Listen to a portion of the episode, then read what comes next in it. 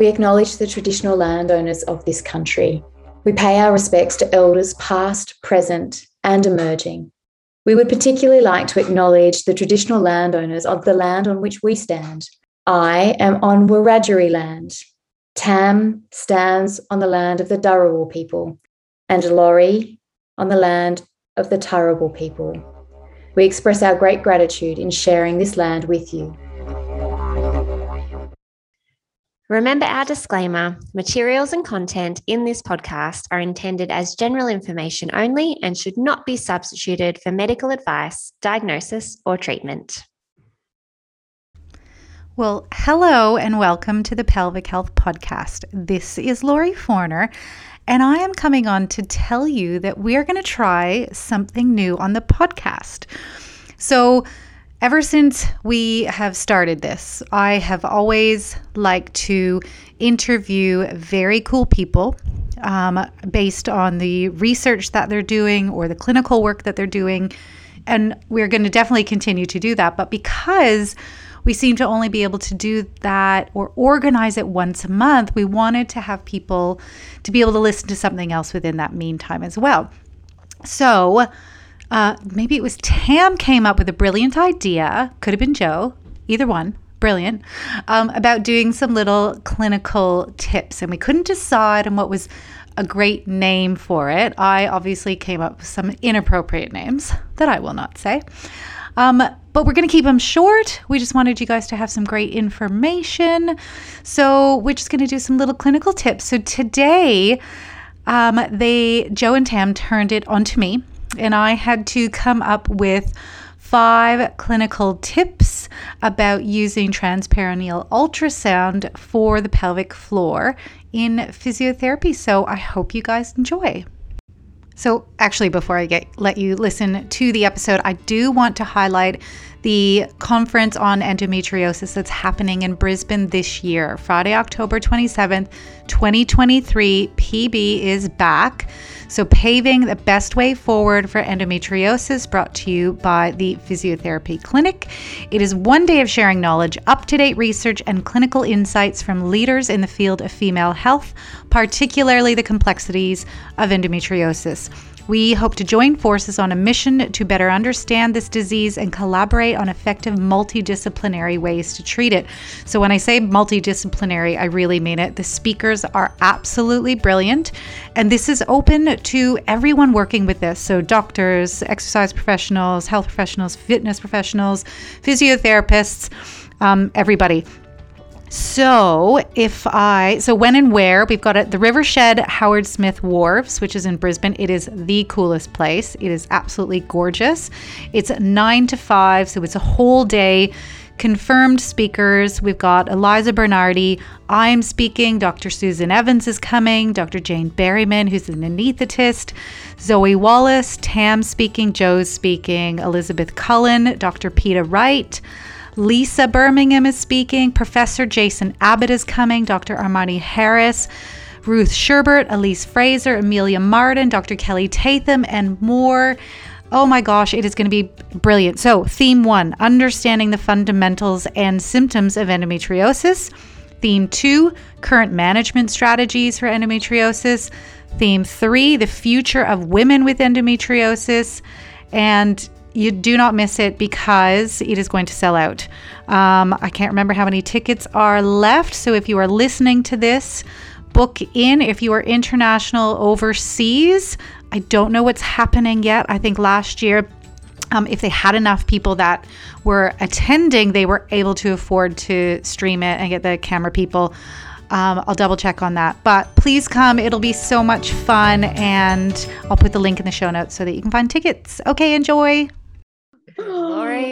Today we have Jo and Tam, and Jo Hello. is going to talk to us about differentiating between external urethral sphincter, external anal sphincter, and levators, or something practical like that.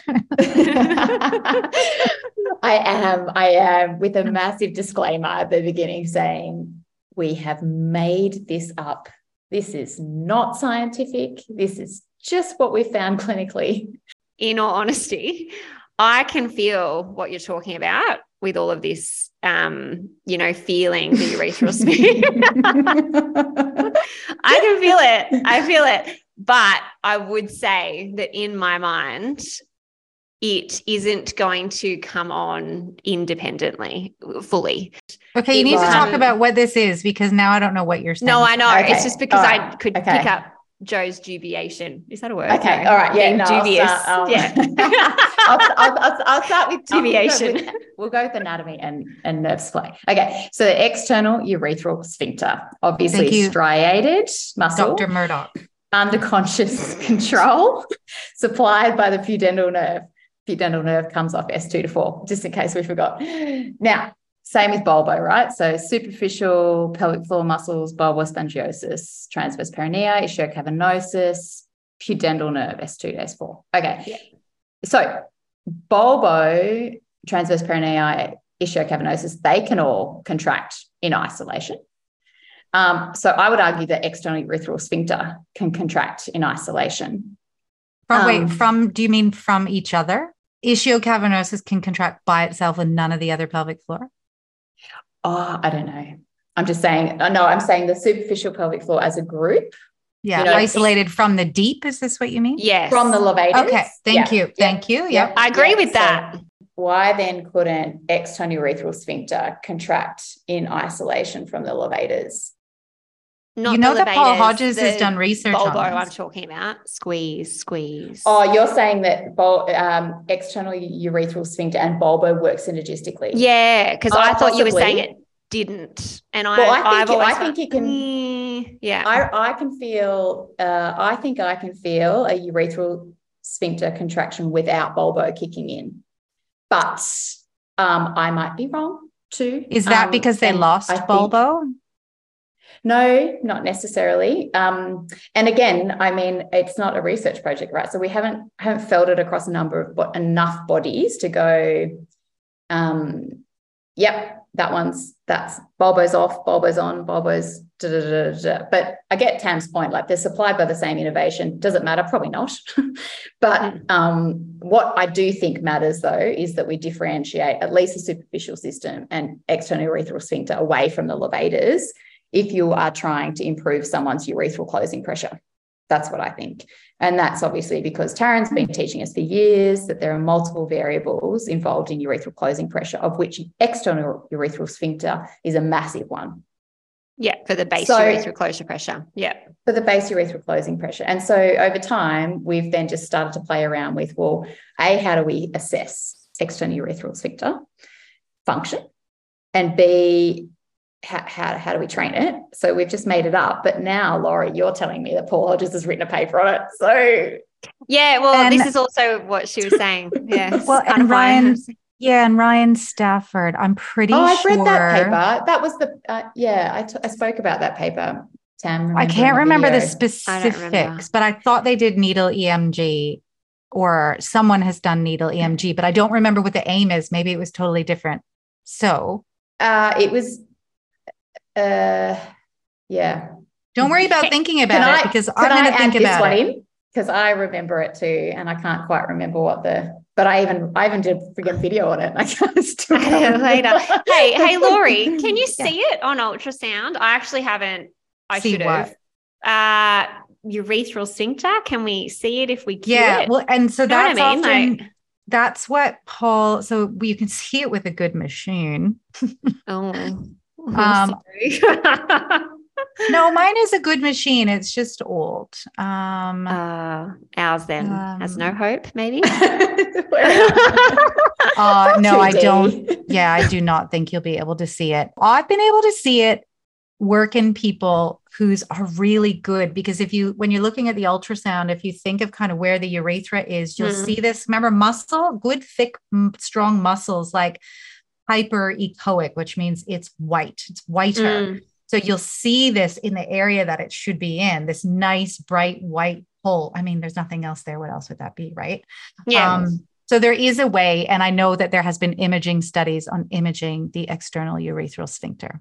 yeah, cool. um, yeah. Well, I'll share my clinical Yes. because I mean I think Yes, please. um, we'll get we'll get back to everyone about the research, but essentially, if once you do your palpate the levators, then you turn your pads up so that the pads are now palpating the anterior wall, and you always orientate yourself to the pubic bone.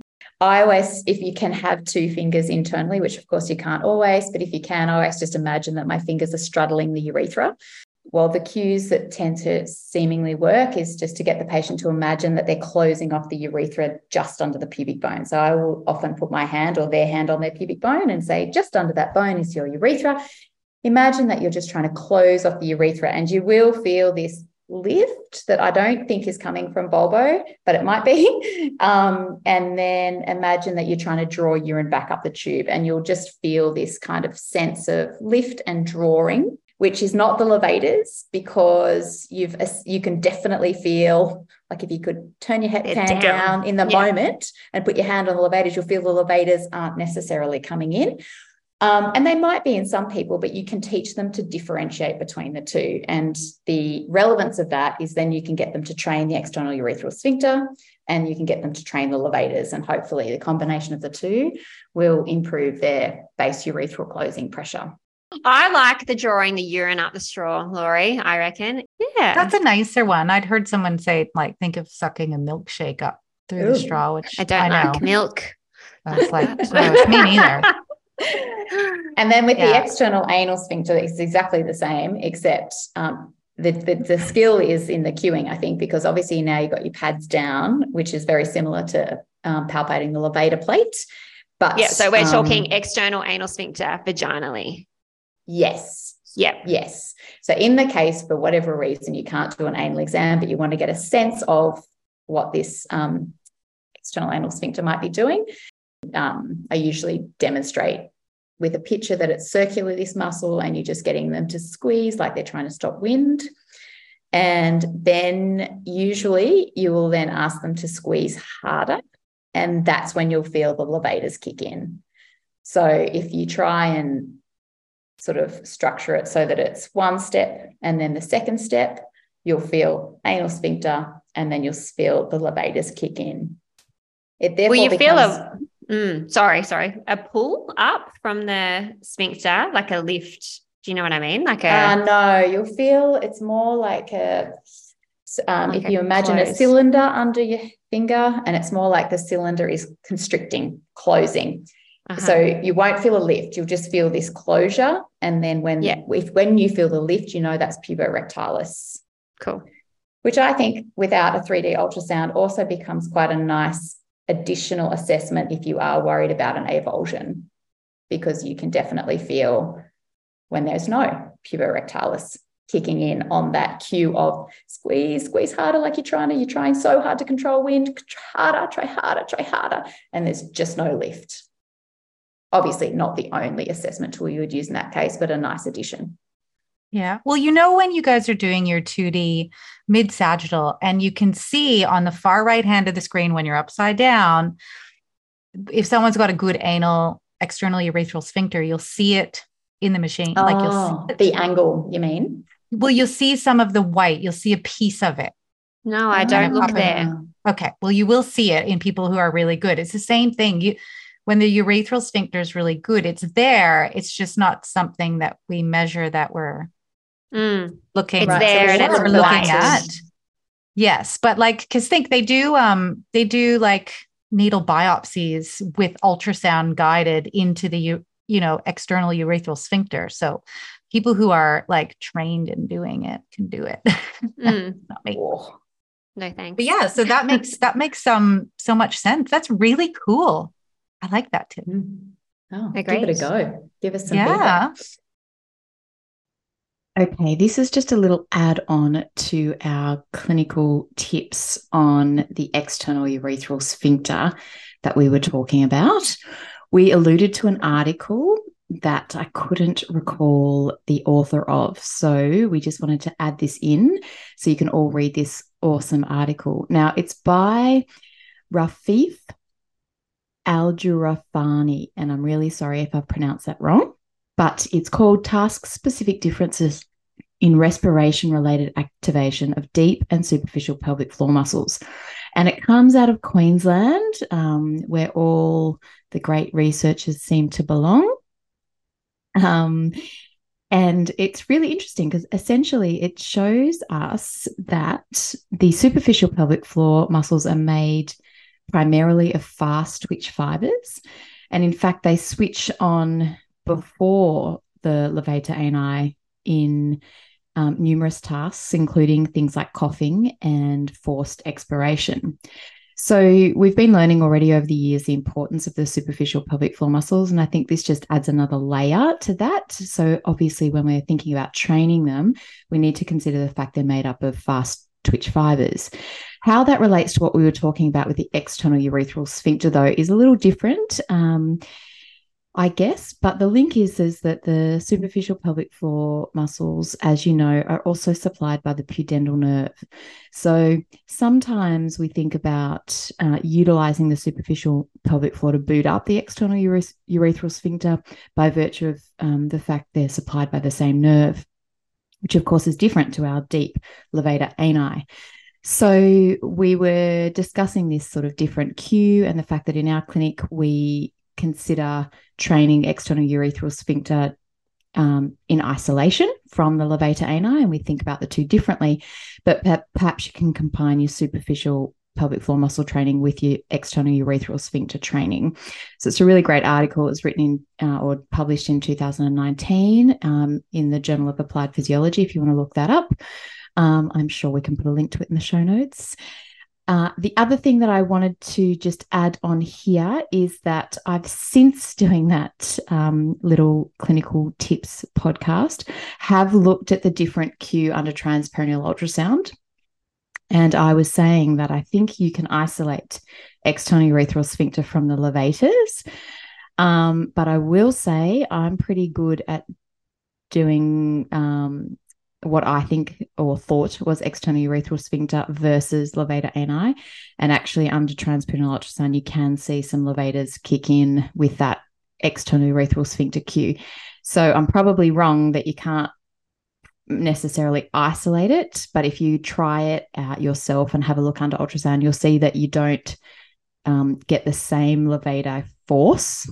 Uh, if you do a levator ani cue, you'll get a very, you know, strong obvious levator ani contraction under transperineal ultrasound. If you do the external urethral sphincter cue that we were discussing, you will get some levators. It's just not quite the same. So, just a little disclaimer there. I did check that and I'm not quite right. But um, we do know that external urethral sphincter is very important in the continence mechanism.